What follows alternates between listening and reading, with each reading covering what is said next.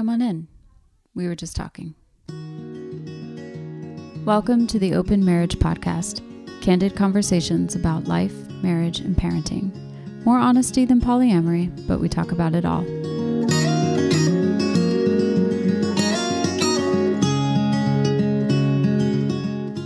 I'm Summer, and I'm joined in conversation by my husband, Jason.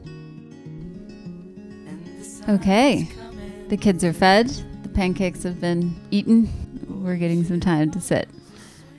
Absolutely. We're under the covers, tucked up with the duvet up, leaning back against the wall, very comfortable and ready to open this thing up. See what I did there? Hope you have good Saturday vibes wherever you are and whatever day you're listening. Shouldn't we start off like with a fight or an argument just to set up this episode? Oh, well, we did start off with a fight. We were meant to record last Saturday, and instead we started a fight. We're going to talk about fighting today. No, we're not. We have a long list of different topic ideas that we want to dive into. And of course, fighting's on there, and communication maybe is the more positive slant. But we had talked about which ones we're looking to do in the near or short term. And that made the list. And then all of a sudden we were in the middle of a fight. So we couldn't record that day. I don't wish fighting on anyone, but it's inevitable. And, you know, our fight broke out very unexpectedly. It caught everybody by surprise.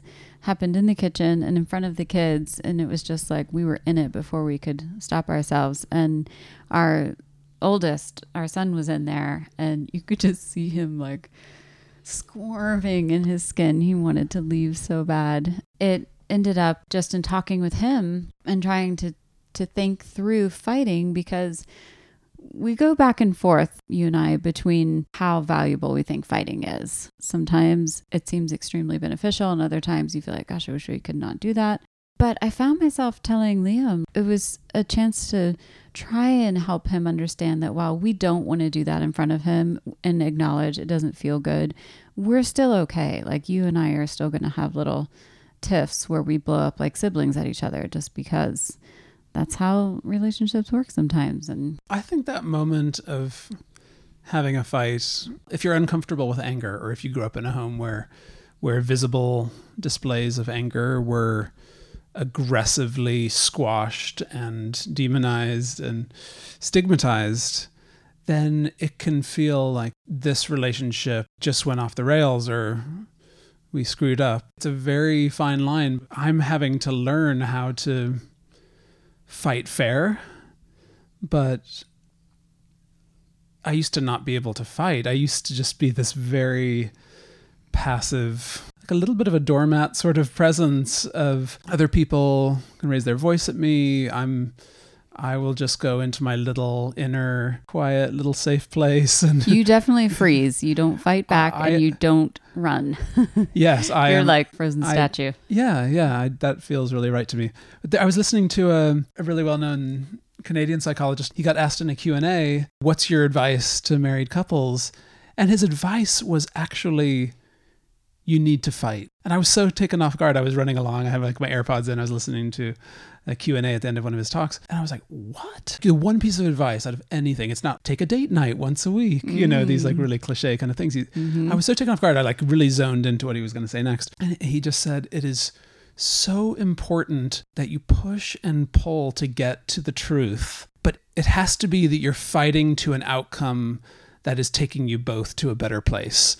And it can't be a fight where one of you is going to win, because if one of you wins, then the relationship loses. One partner feels the other partner just drove a Jeep over the top of them and left tread marks on their face. Like, it doesn't feel good to have somebody dunk on you, but it needs to be vigorous. And it's okay if it gets impassioned, because that is a sign of like healthy emotional engagement in the relationship. And so where I get, like on that Saturday thing, to bring it back, I got impassioned. I got annoyed. I raised my voice in my own kind of body in the moment. It felt like I was standing up for myself. I don't even remember what the exact exchange was. I'm sure you do. And I'm sure you will give us the script right now and remind us, and it will be make me look like a total idiot.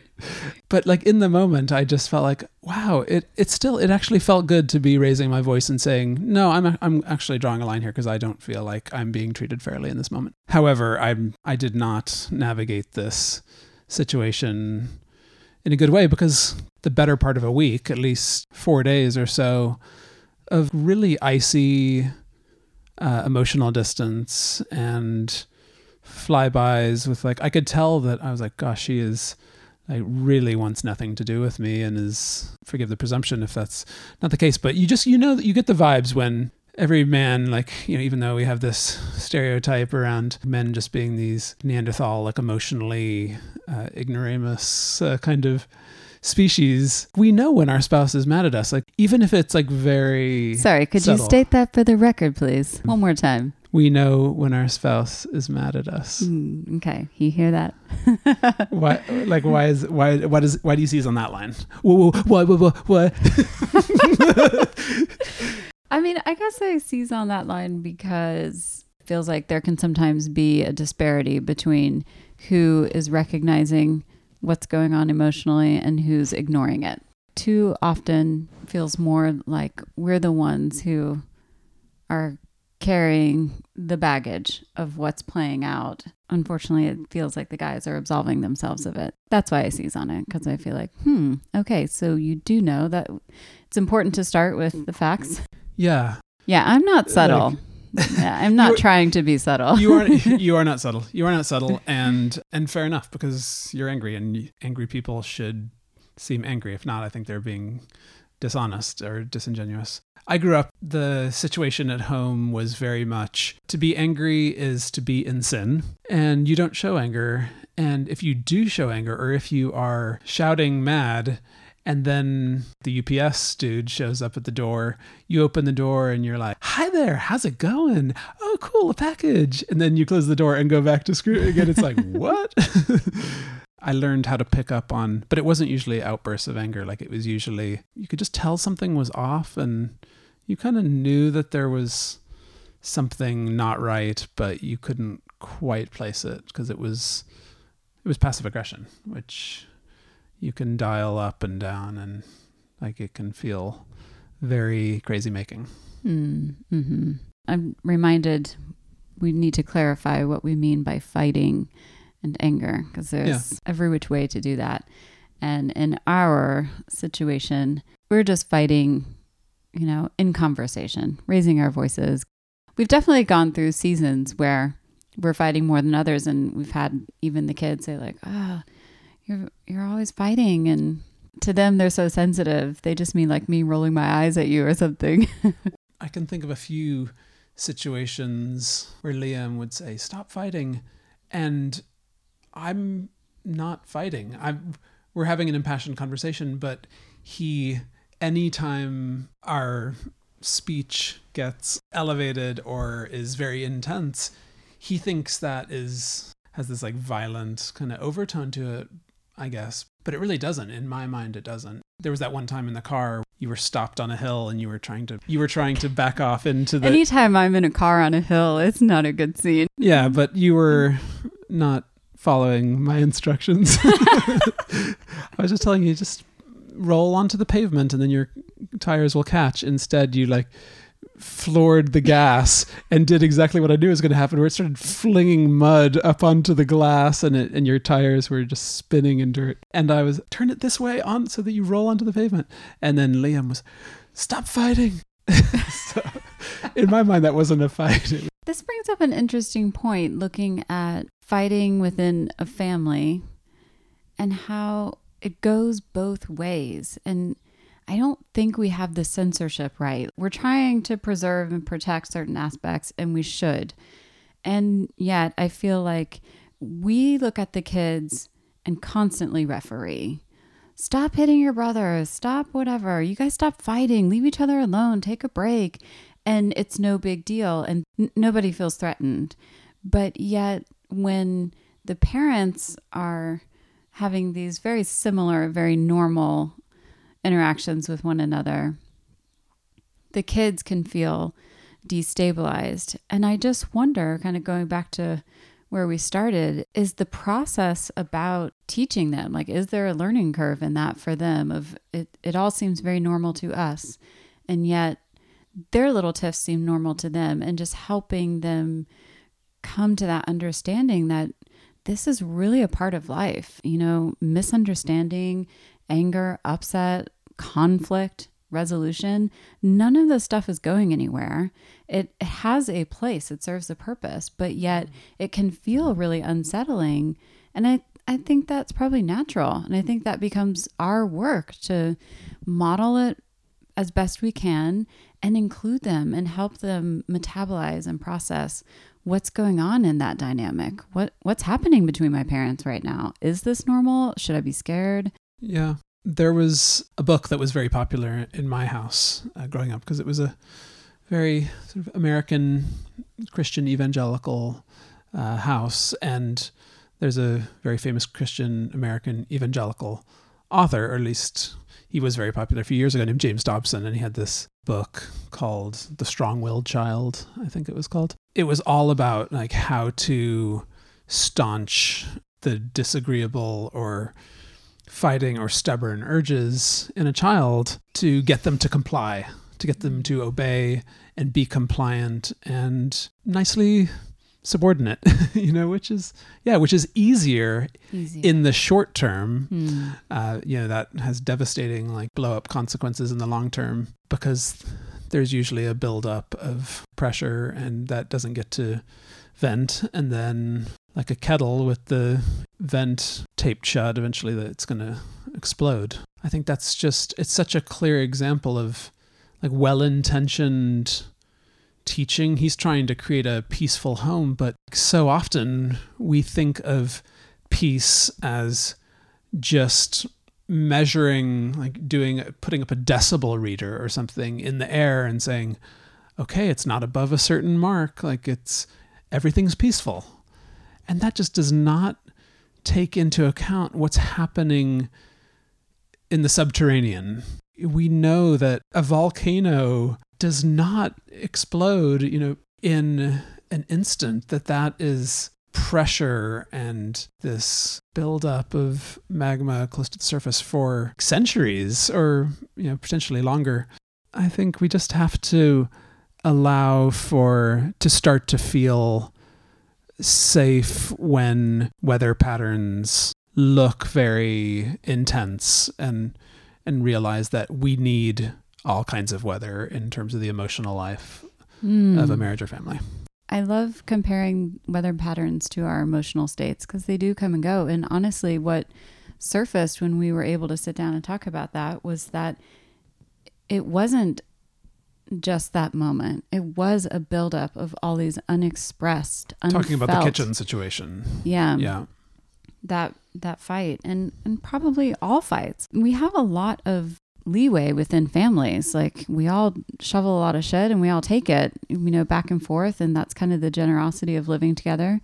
But sometimes we don't, at least I find this for myself, I don't realize when I've taken more than I feel comfortable taking until it's too late. And then that's when I tend to blow, where it's just like, oh, wait, I'm no longer comfortable with whatever the situation is. Taking what? I mean, whatever is at play. It changes from each one, but using the most recent. I don't think we've talked about what happened in this example. We've talked about it a lot, but haven't actually said what the flare-up was about in the moment. Do you remember? I've forgotten. It was very important. It was very important. We talk about how our poor memory really helps our marriage as well. It's a good thing. It's a good thing. It can be. Recommend it. Dementia. Everybody, go get it. What was that we were fighting about last week?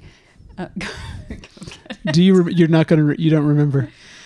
Maybe Liam, because he's going to remember it forever, because he's going to be recounting it in like script-like detail to his therapist 20 years from now. I remember what we talked about better than I do what actually happened.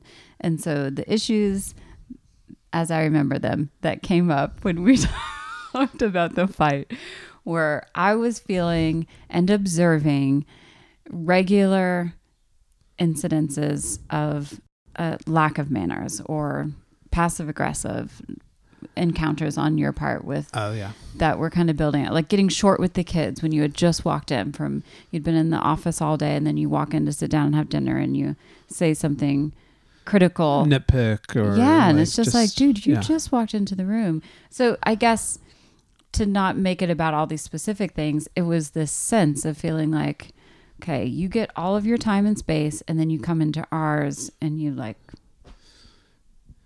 rip a fart in the room. I know. I was like, is she going to use that analogy? I mean, I love analogies. Like, it's not a good one, but everyone gets it. It's like, damn. Like, okay. Yeah. Just. Why don't you just hold that in for a second? Like, stop.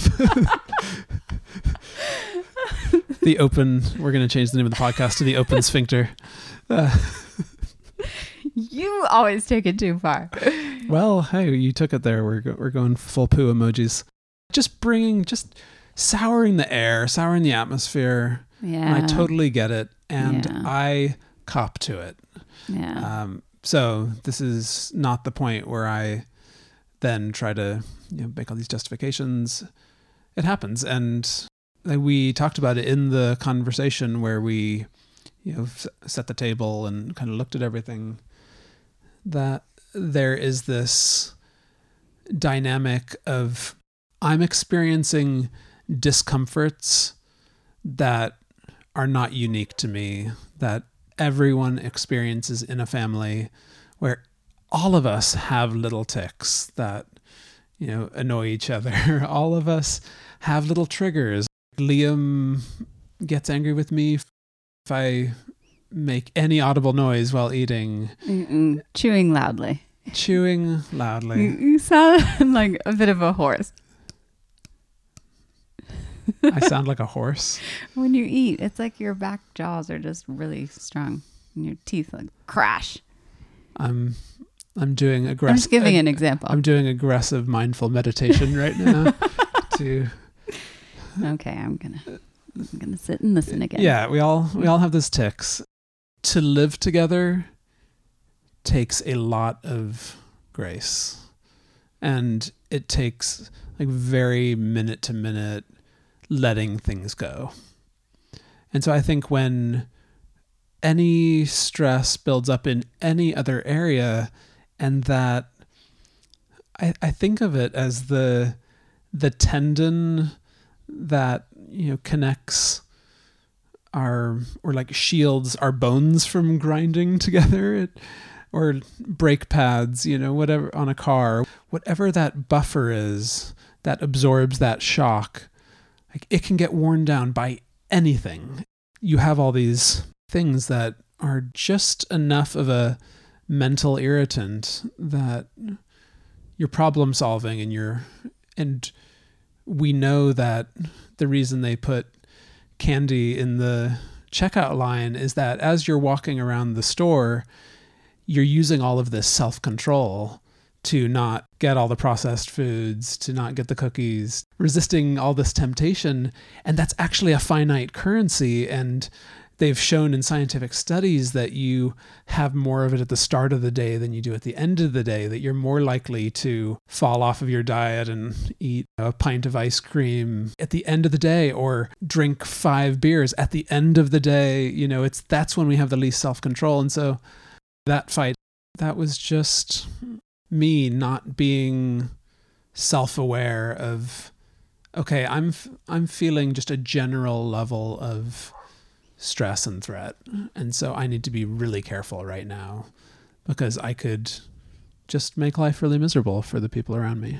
We had a really good conversation that morning after having not connected much through the weeks because of work and just time demands. And then we had our conversation, and it's really interesting looking back to see we literally went from a point of connection downstairs to make breakfast for the kids and then bit into each other, which makes me think of the safety that security can bring in allowing things to surface. Because you hear this with parents too, talking about quality time with their kids, how frustrated they get when, like, I made sure we had this amazing time, and then you're crying, and it's just like this missing that that's actually how these things work. When they have a point where they can feel safe and secure and like they have our time and attention, then they will allow these other things to surface that are less pleasant and require this kind of safety. And we're so good at getting mad that they've like dampened the mood, which, you know, there's room for that too. And yet this stuff has to come out. So it's kind of funny looking back at the timing of our own little squabble there, because I thought that was weird that it happened right after that. I'm curious for your thoughts on fighting. Throughout the course of our marriage, we've really swung. I came into it with outward aggression and you came into it with passive aggression. Yep. And we've gone back and forth on how beneficial we think that is. Of course, when I'm screaming, I think, this is good. We should be screaming at each other. When I'm being screamed at, I'm like, we should work on our manners. It's interesting that you're kind of coming into your own take on that. And I always find that beneficial. What do you feel about fighting these days and how has it changed? My thoughts on fighting are that I need to see some kind of lesion or visible wound in order to understand the severity of what's happening. There's just enough justification for denial when, like I said earlier, when nobody's raising their voice and everything looks superficially calm.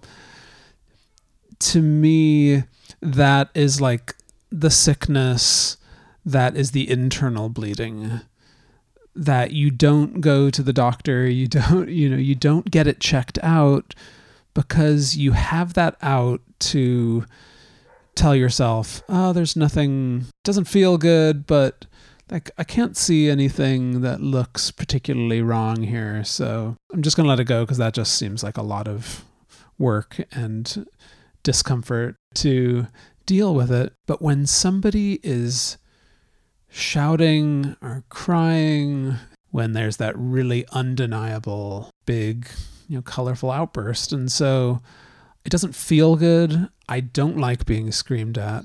I wither inside when I feel like it, even though I know it is not done from a place of I'm going to kill you and like your life is in danger. It just the force of it feels like I'm in danger. Like it feels like there's threat because of how powerful it sounds, the volume and the strength of it. But it is helpful for me to be able to separate force of emotion and passion from actual violence. From anger and danger. Yeah, exactly. So I needed that because we couldn't keep, the status quo was not working for us. And I think when it got really placid, that was when it got our relationship got really imperiled. The darkest times of our relationship was where it just got very, very calm and very quiet and very isolated from one another. The fact that we raised our voices the other morning means we're still invested in this thing. We still want this relationship to work. What would you say to the same question that you posed to me? Fighting for us, like any skill in life, it is a learning curve, and we've come into it with our respective ways. And I think acknowledging what did it look like in your family of origin is important. And talking about that honestly with each other, because it's my ambition to be able to say what I want to say, full honesty and everything, but with manners and kindness. I am not there yet, but that is not at all my history so far. And so I have a lot to overcome when it comes to what's been modeled and what is my default mode. And for me, anger has been about scarcity of just, oh my God, I I have to say this now in whatever way it comes out, because I might lose my chance, I might lose my nerve, I won't be heard. It's that place of childishness in me where I have to say this way and you have to hear it. And for me, it's a process of, as I am able to be heard, and that's key, I'm able to transform some of those unhelpful aspects of the way we fight. And yet for you, it's almost working in reverse, I see. Because you started at a place where some might look at and call peaceful fighting. I would not, as a beneficiary and like someone who's been in that. It wasn't peaceful, even though it looked very different from me. Yet what I see is you kind of overcoming that. And we're both kind of in a middle ground right now where you're more expressive and beginning to be okay with that in your voice. And I'm trying to tone down my expressiveness, not my honesty, but how it needs to come out. And I think we'll cross. I wonder, will we cross and where will we land? I wanted to inject the Tim Ferriss quote. He has this amazing quote in his first book, The 4 Hour Workweek, which is about like entrepreneurship and stuff. But he says, a person's success in life are directly proportional to the number of difficult conversations that he or she is willing to have. Mm-hmm. And he's talking about it in a business context, like being willing to cold call that celebrity who's like in your field who you want to mentor you, or asking somebody to work with you, a vendor who you think is out of your league, but just having all these uncomfortable conversations. These are just the physical constants of the universe. And that's why every successful author has their tagline, the purpose-driven life for business, the purpose-driven life for family. Esther Perel has her business version of her couples counseling thing, which is great, like, because all of these things, you know, do need to be applied to all of these different spheres of life. But you could read the same book and literally just swap out the pronouns from home to workplace, because it's just human relationships. And I feel like the fights are just those uncomfortable conversations of there is something that needs to be communicated. Mm-hmm. And it's either trapped inside and it needs to come out. And if it's suppressed, because difficult things, we tend to suppress them because they don't... They feel threatening. So when they do come out, they usually come out in ways that are unseemly. Mm-hmm. Yeah, like it's going to come out. It's not a question of will it or won't it. If you are doing anything creative or expressive, the things that are in you, especially the unresolved issues, are going to come out in those spaces. It's like a Ouija board. Like you just start moving that planchet around and it's going to start spelling out your secrets. If it's going to come out anyway, why not have it come out in a direct way where you can actually resolve those open psychological gaps and close them and have resolution? Because isn't that what we want? We want resolution. It's all of those open gaps that just stick in our brain that hound us forever. The things we can't let go, the things like the resentments, the grudges, everything. The reason those will stick in people's minds until their dying day is that they just never got resolution. Well, let's talk about that, because part of why even that little fight went on for a few days was definitely a sense of, I don't want to go here. It's heavy, it's hard, it's draining. We talked about this after the fact. And how do we help ourselves have these conversations? And I say that coming from two people who we are already quite keen and willing to talk about this stuff. And yet it's exhausting. And how do we change this? It is better to come out ahead and be direct. And yet we still don't want to. Scheduling a time to talk about it. I like that better. Then is it just holding your feet to the fire, the accountability of this is going to happen? I don't want to talk now, but I'm calling it. We're both going to make ourselves sit down. And that's kind of what happened with us. Yeah. Is I had already called, let's talk tomorrow morning. I came home from being out on a walk and it was just like, I don't want another crappy night's sleep. And I also don't want to spend my morning coffee having this conversation. There was a sense of, can we get this out of the way? Yeah. On my part, which is fine. It motivated me, I guess. No human being is going to look forward to those conversations. When I talk about the idea of setting a time for that conversation, just scheduling it, part of me is like, oh, that just gives you something to dread. You know, that Jason Killingsworth, please report to the principal's office tomorrow at 3 p.m. Yeah, exactly. So that you're going to spend, you know, however many intervening hours getting stomach ulcers. I also feel a little bit of like my tenseness in my shoulders relaxes a little bit when I know that the conversation is going to happen, because we've gotten resolution. Like when we get together and we talk about stuff, we have a 1,000 batting average for coming back from those conversations. And so the more you do that, the more you have a difficult conversation and you restore the broken connection between you and you bounce back, the more it builds up that level of trust in that relationship. It's just like public speaking. Like everybody's afraid of public speaking because some part of our monkey mind says, if everyone is looking at me, there's more of them than there are me. And if they don't like something I say, they're all going to come running at me. Some part of our amygdala is telling us that.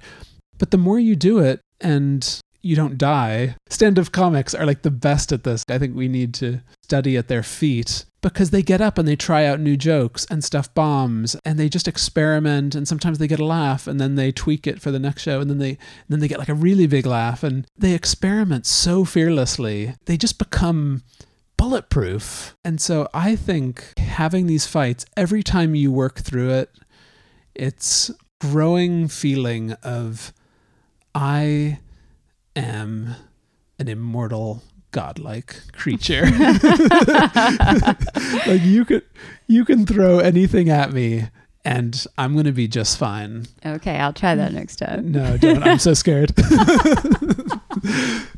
You know what I mean though? I know what you mean. Just feel that much more confident in us. Like we keep coming back. So like, why should I doubt that the next time that's going to be the disagreement that's going to end our marriage, or whatever that worst case disaster scenario is for the person who's afraid of being rejected. And are we really afraid of those things in the moment? Like that never comes to my mind. Does that come to yours when you think about our conflict and fighting? No, it doesn't. I'm thinking like, what would I be afraid of that 3 p.m. conversation that we schedule a day away? Like what would be the reason to be afraid of that conversation? I feel that way because it's hard. It's difficult. I don't like hard or difficult things. I like things to be easy and understood and efficient. And so there's real discomfort around like, oh my God, I'm going to have to tread lightly here.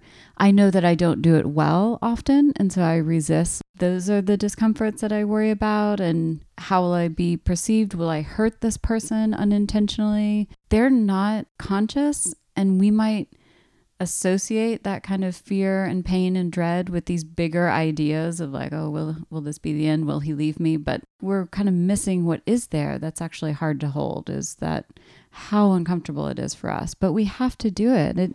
I guess I'm listening and I'm thinking, oh, this is like self-care. This is exercise. This is mental health. This is relational health. We have to lean in to the challenges. We just do. There's no way around them.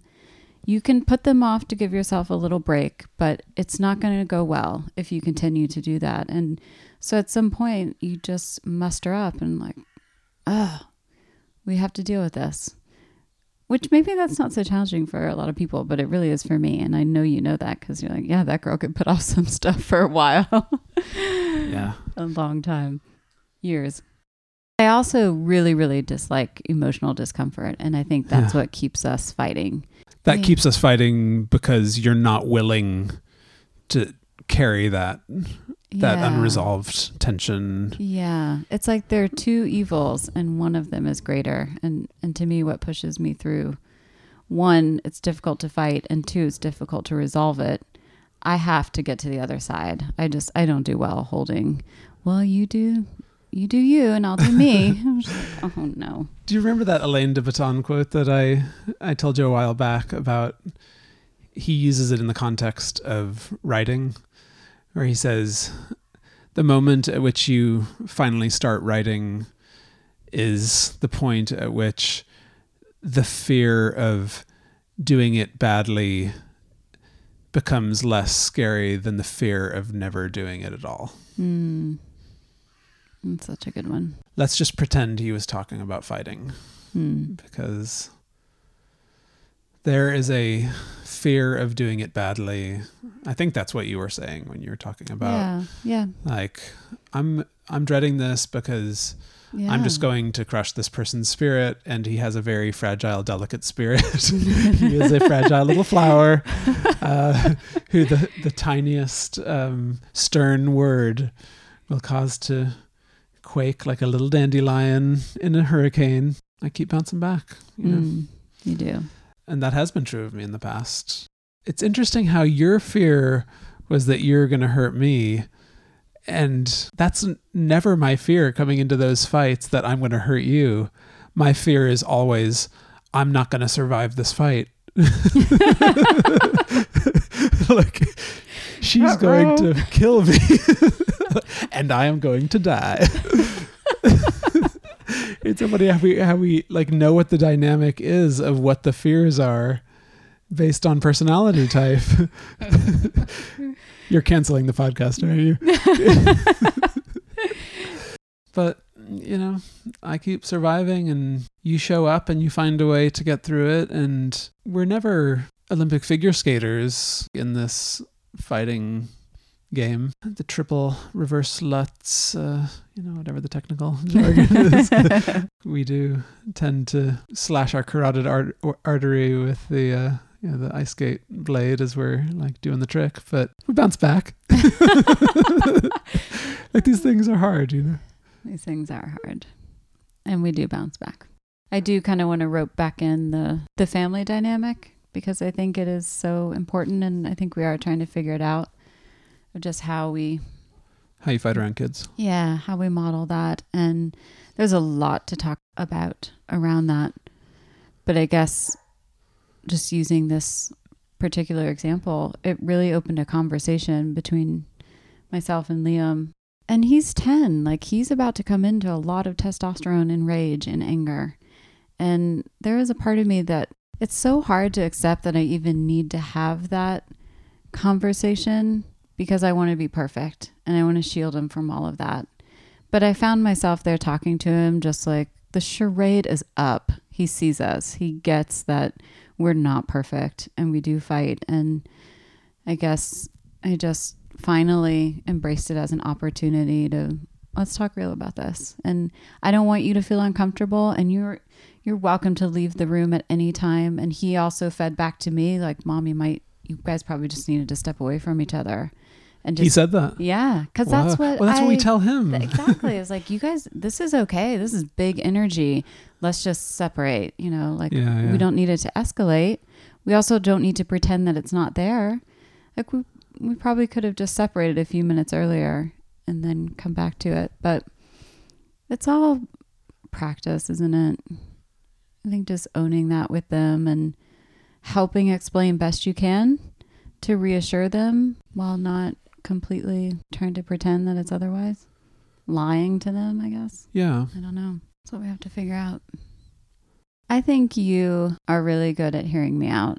My work is realizing that and trusting it a lot sooner, and just being honest when I'm still calm and able to say something. And I really appreciate that you do hang in there through the irrationality. You are very generous with your benefit of the doubt. And it goes a long way, which is interesting, because you started this conversation that way of just, we have to extend a lot of grace to one another.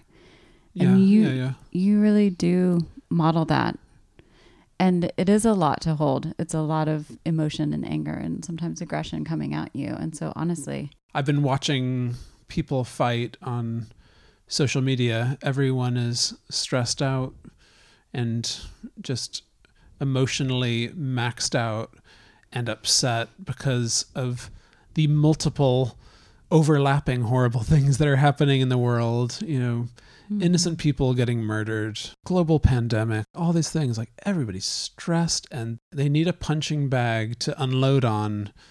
And on social media, it's so easy when you are stressed to assume the worst intention, the most malignant impulse. In our own marriages, in our own relationships, we need to make a practice, a discipline of assuming that we are all well-intentioned. That's a good challenge. The company that I'm kind of wrapping up my employment with, part of the company culture document, assume good intentions on the part of your colleagues. If you see some behavior or something that is upsetting to you, start from a place of assuming good intentions and work from there. It's so wise to do that. It's so much more productive, because when you start from that baseline, you take away the defensiveness of that other person because they don't feel attacked. You're coming to that conversation with curiosity rather than judgment and condemnation, and we need to be curious. Mm-hmm. It's a lot to ask. I hear you, and that is the challenge. And I guess from a mother's perspective, I think it is a lot to ask, because you have to learn that. And children, we're the worst at assuming the worst of children. We think we know what they're thinking, why they're doing that. You need to say sorry. We're so quick to jump on and judge their behavior, and we get it so wrong. And so you think, like, gosh, we're all grown-ups in this world where none of that charity has been extended to us on any regular basis. A lot of us. I mean, yeah, there are some people we're really trying. It is so tough, because it's asking a lot to begin with, and then it's asking a lot from people who don't have experience with that. And I'm speaking to myself and in general, and what I see, like, this is hard shit. And yet we have to call each other to it. So that's what I find happening in our marriage. And then you're absolutely right. It ripples out into every area of life, even all the way to social media. They say that if you want to observe someone's true character, look at the way that they treat their ideological opponents. Because anybody can be nice to people they agree with, to people that are on board with everything they think. And yet now, when there's this strain of thought within culture that if somebody has a disagreement with you or sees the world a slightly different way or has a different read on things, that they are a toxic human being, that they're invalidating your viewpoint or they're gaslighting you. And I think for us to live together, and again, this is where it operates on multiple levels, in a family, in a society, because I don't see any differences between these things. These are just groups of human beings. To operate in an ongoing way to get closer to the truth, we need to have difficult conversations with each other. Call them fights, call them debates, call them conflict, free and open speech. Call them whatever you want. It's messy, but we need to be able to listen to each other with curiosity and with an open mind and with a spirit of, if somebody is disagreeing with me, they might know something that I don't. And if we can do that, then, and if I can come into those conversations where we're going to hash something out with that kind of openness of, like, that will serve you well. It will, because, like, you're a very emotionally astute person. You have a really good read on things, and almost like, you know, there's restaurants that take your phone before you sit down at the table so that they force the couple showing up for their date at the restaurant to, like, actually talk to one another instead of just being on their phones all evening. You set your pride in that little phone carrier, like, at the door, and you go into the room where you're going to have that conversation with this expectation that that person's going to tell you something uncomfortable about some habit of being, some way you relate within the family dynamic. And that's what happened in ours. And you talked about the way that the kids kind of tense up when I'm around, because very judgmental and very short fused with them and very negative and kind of default to negativity. And because I was able to hear that without the defensiveness, because I expected to learn something, and because I know that you love me and that you wouldn't even tell me if you didn't care about me, you would not even have the conversation, because as we've said, it's difficult to have these conversations. So the fact that you are there in that conversation means you care. And I just want to thank you. It got so cheesy all of a sudden. I was like, I could not. We need some comic relief. I like it. It's well timed. I was like, I cannot do this like emotional thank you. Like, it's just swelling strings. And but I am genuinely appreciative, because this morning I've been very upbeat and positive with the kids and very, affectionate. And it's just such a different, like, I can feel the different way in which they respond to me. Like, the energy is so pronounced in terms of you get like for like. Mm. And you get what you put out, huh? You get what you give. Is that the saying?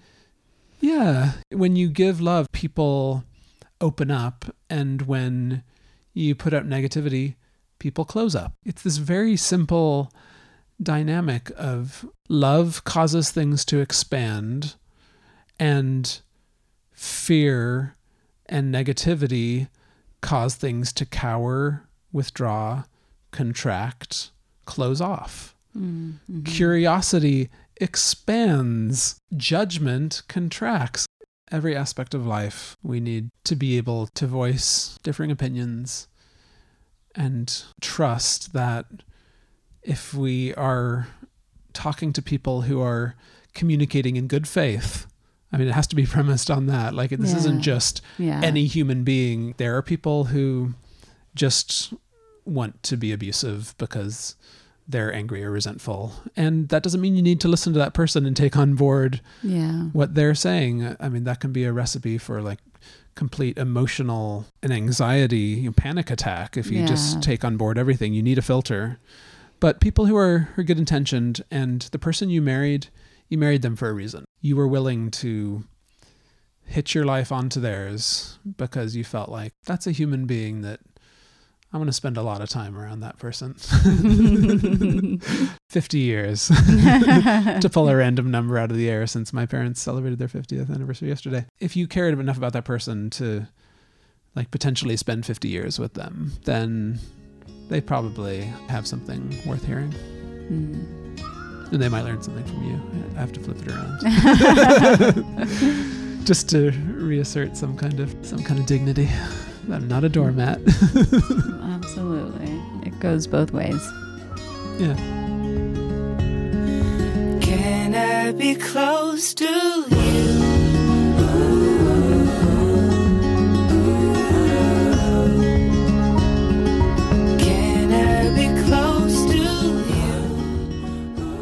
Thank you so much for listening and sharing your time with us. Let's all keep the conversations going. If you're curious for more of ours, subscribe and hear it all. Until next time, be well.